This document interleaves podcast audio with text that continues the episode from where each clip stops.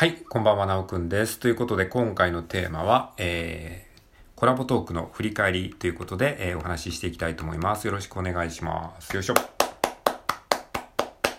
はい、えー、ということでですね、えっ、ー、と、今日、っていうか、まあ、昨日か。昨日はですね、えー、日付が変わったので昨日はですね、小雪さんと、えー、コラボトークを、えー、させていただきました。まあ、毎月恒例っていう感じでね、えっ、と、今年の1月から、えー、まあ、月1で基本的にはやっておりまして、あの、まあ、僕の番組と小雪さんの番組でそれぞれですね、まあ、あの、えー、コラボで、えー、ライブ配信をするっていう、まあ、や、そういうね、まあ、催しというかイベントをやっておりまして、えー、まあ、おかげさまでね、今月も、えー、無事できました。で、えー、来週ね、来週の金曜日にも、えー、僕の枠の方で今度は、えー、小雪さんをゲストに招いて、え、コラボトークする予定なので、もし時間が合う方は、え、お越しください。え、来週金曜日のですね、お昼の12時30分から、えー、30分間の、え、まあ、番組、番組というか、まあ、あの、ライブ配信やりますので、え、よろしくお願いします。はい、ということで、で、昨日はですね、あの、小雪さんの方の番組で僕はゲスト参加するという形でコラボ、えー、ライブをしました。まあ、ここ最近はね、あの、人のコラボに、えー、参加するときは、まあ、大体突発的にね、こう、ライブ配信にお邪魔して、えー、コラボに招待させてもらうっていうことが多いので、まあ、時間とね、こう、えー、日にちを決めてやるっていうことは、まあ、ほとんどなくなったんですけれども、まあ、小雪さんとのね、えー、会話、えー、ちゃんとね、時間と、えー、日付を決めて、えー、やってますね。はい。ということで、まあちょっと今回ね、ちゃんとアナウンスができてなかったので、つぶやきでね、一応あの、ギリギリにあの投稿しただけだったので、もしかしたら気づいてなかった方も、えー、いらっしゃるかもしれないので、一応ね、この配信を聞いて、あ、そういうのあったんだっていうふうに思ってる方はですね、あの、アーカイブをね、えー、リンク貼っておきますので、えー、小雪さんの番組の方に、え、アーカイブがあると思いますので、そちらで、え、興味がある方は聞いてみてください。で、こうやってね、収録配信で、あの、コラボトークの振り返りをするっていうのも、まあ、えー、恒例になっておりますのでね、あの、今回もね、え収録で配信で、えー、その感想を述べたいと思うんですけれども、はい。えー、コラボトークの感想ね、まあちょっと今喋りながら、話しながら、え考えながら喋ってるので、ちょっとまだ何を話すか考えてないんですけれども、えそうですね、今日、の、えー、今回のコラボトークはですね、まあ、小雪さんの方でですね、話題というかね、あの、トークテーマを考えておいていただいてですね、えっと、何話したかな？えっと、そう、お笑いのことについてね、お笑い、日本のお笑いについて、まあ、要は僕が収録で話したことについての、まあ、えー、深掘りというか、そういった感じで、えー、話題を振ってくれましたね。で、一つ目がお笑いについてっていうことと、えっ、と、あと二点目がですね、えー、朗読についてですね。はい。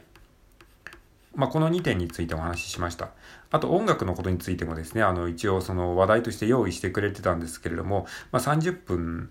あっという間なんでね、30分の中でちょっと話しきれなかったので、まあ音楽については今回はあの触れることができなかったんですけれども、えー、まあちょっとそれもね、あの話したかったなっていう感じで僕をね、まあ思ってたんですけどね。はい。ということで、えー、っと、まあ、お笑いと朗読についてね、お話ししました。で、まあ、僕の最近の収録でね、あの、まあ、お笑いの話、結構ね、あの、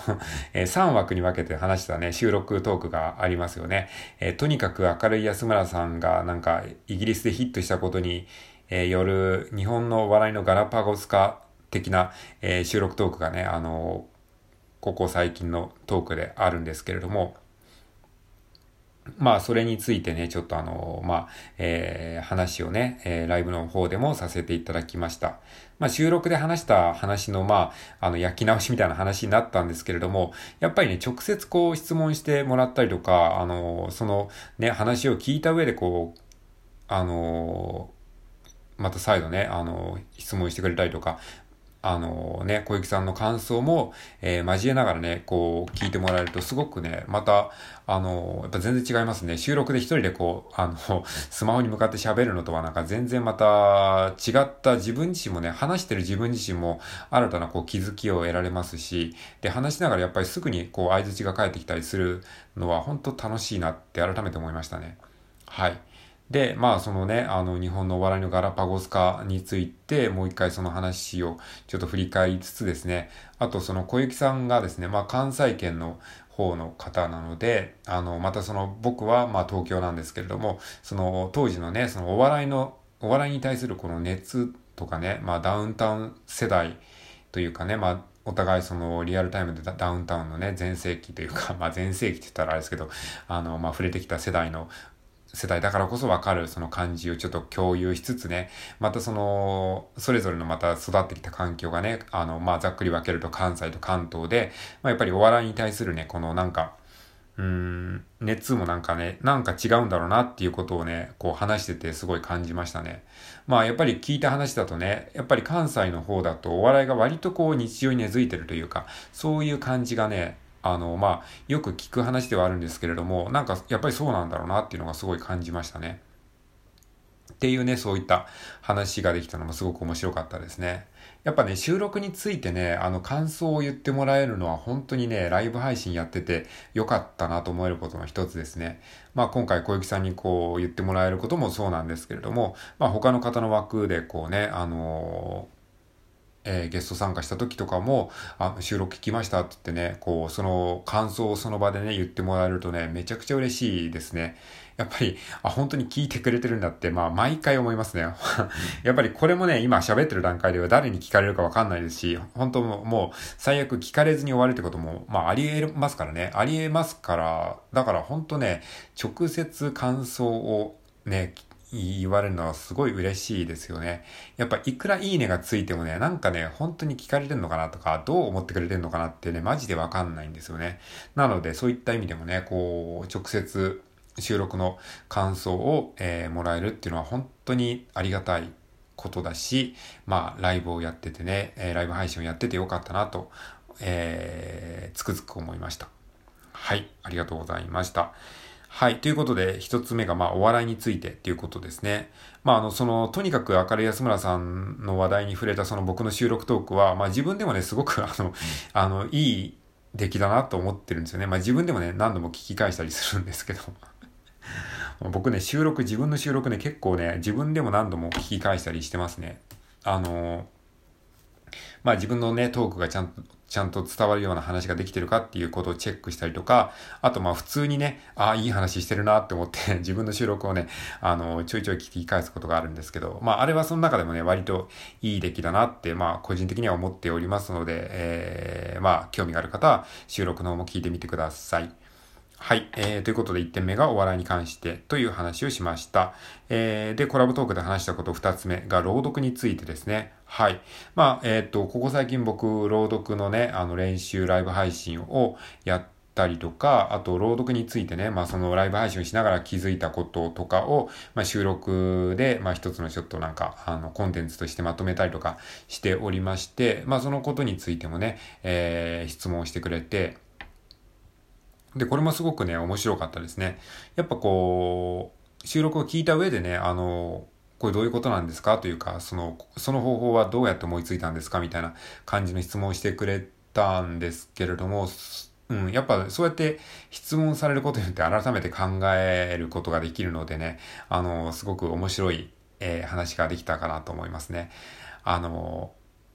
要はですね、僕が収録で話したその朗読のなんかコツみたいなことを確か話した回があって、で、その時にメトロノームを使ったりとか、なんかそういうまあ母音で、えー、発生するといいですよみたいな話をしたと思うんですけれども、まあそういう方法っていうのは自分独自で考えたものなのか、それとももう誰かが言ってた話なのかみたいな、まあざっくりとそういう質問を、えー、いただいたんですけれども、まあこれはね、あのー、まあ結論から言うと、